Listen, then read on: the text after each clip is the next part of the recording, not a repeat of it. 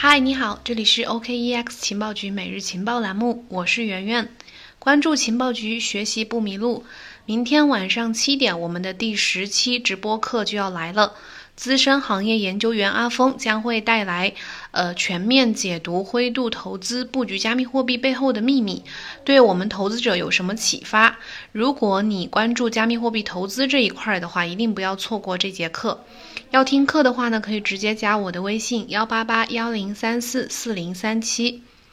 那如果你如果是还不怎么了解灰度公司呢，我这里先简单的科普一下，灰度投资呢是全球是目前全球最大的一个加密资产管理公司，截止到八月中旬，它的资产管理规模已经突破了六十亿美元。灰度呢目前主要是有呃 BTC、ETH、BCH、ETC，还有 Zcash。呃，瑞波等等这些信托产品有十个这样的信托投资产品，以传统证券的形式为符合要求的一些合格的投资者来提供加密货币的投资服务。投资者呢不需要自己去购买、存储或者是保管加密货币，以及去学习那些繁琐的呃加密私钥的存储手段等等。接下来呢，我今天分享的带来的是这个。呃，灰度投资公司的一份最新的加密资产的投资报告，主要是回顾它在今年的第二季度和过去一十二个月的一个投资历程。通过这些数据呢，也能窥见到灰度投资这家公司从一三年成立以来的一个发展的变化情况。今天分享的内容呢，可能数据会很多，呃，你可以参考我在节目简介里面放的文字版和图片来理解和消化。其中，它最为亮眼的数据呢，就莫过于今年第二季度，呃，在比特币减产之后，买下了比特币挖矿总量的一点二倍的这样一个数量的比特币。另外一个最亮眼的数据就是他们大幅的加仓了 ETH，还有 BCH 和莱特币。下面就详细讲一下灰度今年的投资亮点。首先，第一点就是他们在今年上半年总投资额已经超过了十亿美元，并且实现了最大的单季涨幅。今年第二季度灰度的资金流入量是九点零五八亿美元，比第一季度的五点三零七亿美元高出了一倍。在最近的六个月时间里面呢，灰度产品的流入量首次突破了十亿美元大关。这表明，不管就是虽然是经济不确定性很大，就目前的这个经济环境而言，但是对加密资产的需求呢，仍然是在持续的增加的。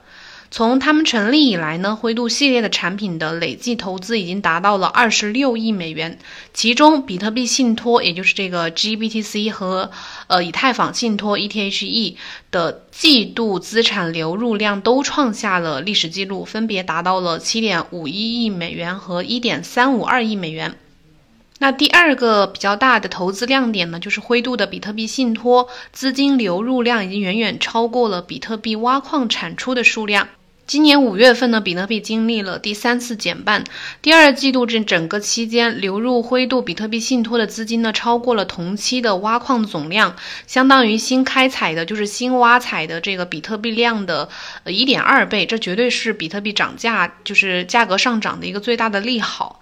第三个投资亮点呢，就是它的新投资者正在增加，然后一些机构的投资者呢，对多个呃多种产品感兴趣的这个程度也在增增加。今年第二季度呢，新入场的投资者的资金流入规模达到了一点二四一亿美元，占到了投资者总数的百分之五十七，高于去年同期的百分之四十九。从总体上来看，第二季度百分之五十一的机构投资者已经将它的资金配置。呃，放在了很多多样化的产品上面，相比第二季度的一千两百万美元，增加了百分之七十一。那第四个亮点就是它的其他灰度的其他的资产也在继续的保持增长的势头。今年第二季度对以太坊信托的需求占到了灰度信托产品总数的百分之十五，这是迄今为止的一个最高值、最高百分比。在过去十二个月里面。灰度的以太坊信托和它的数字大盘基金的资金流入总额已经超过了五千万美元，然后他们的这个莱特币信托呢，出现了迄今为止最大的一个资金流入的这样一个表现，然后 BCH 信托呢，也出现了从一八年第二季度以来的最大的一个资金流入量的表现。接下来说说这个。嗯，灰度他们的总结和对下一个季度的展望，也是代表他们对市场前景的一些看法。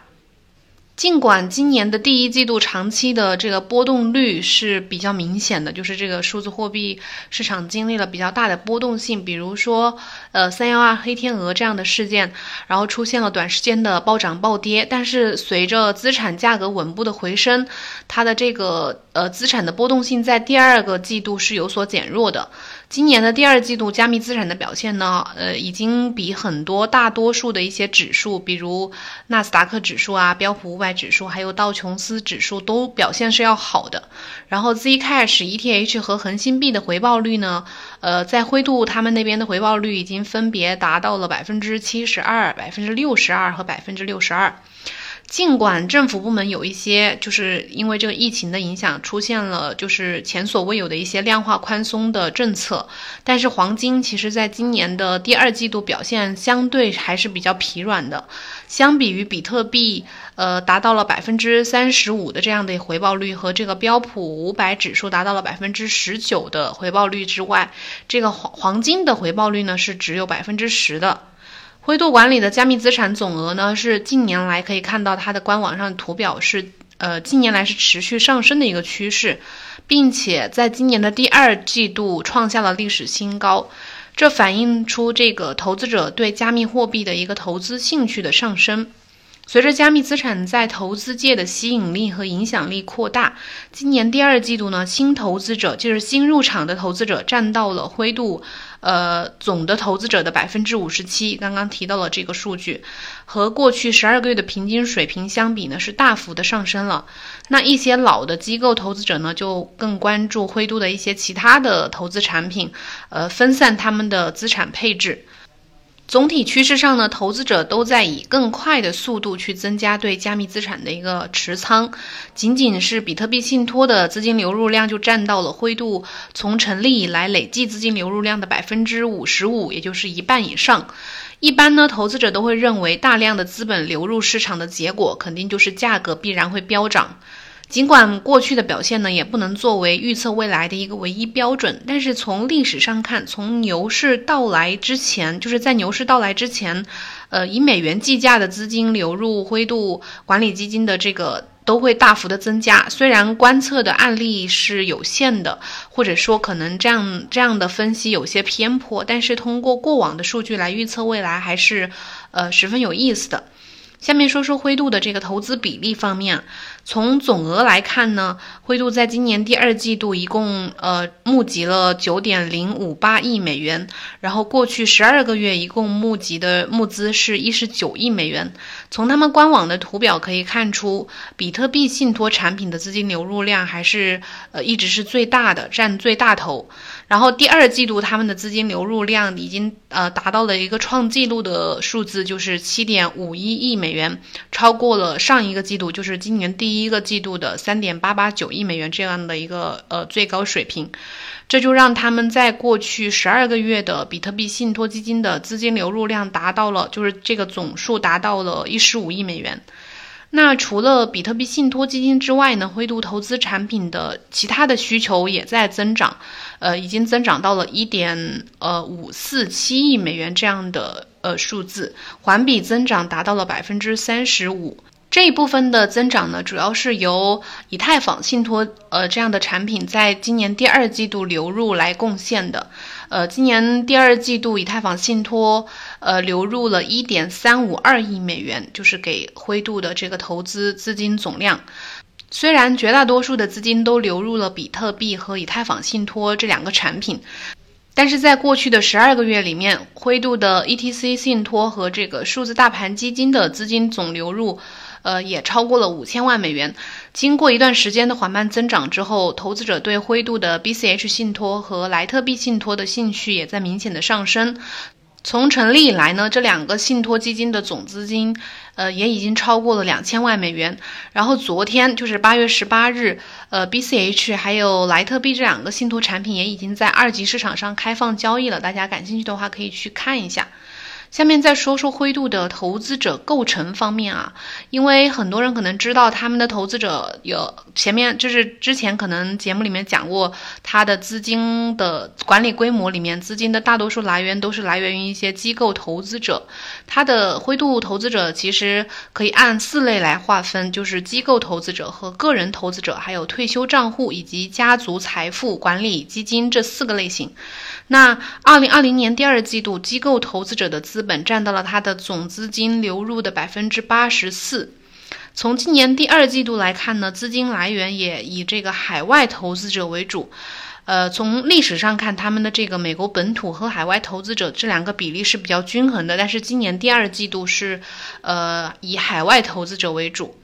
最后总结一下，就是在今年这个三幺二这样的金融全球金融大背景之下，资金的大幅度流入，反映出的是机构和个人投资者对加密资产的强劲的一个需求。在今年第二季度，新入场的投资者占到了总数的百分之五十七。之所以会出现这样的快速增长，根本原因是由这个疫情引发的这些激进的货币政策，还有财政干预之下，投资者越来越希望去将他们的呃资产。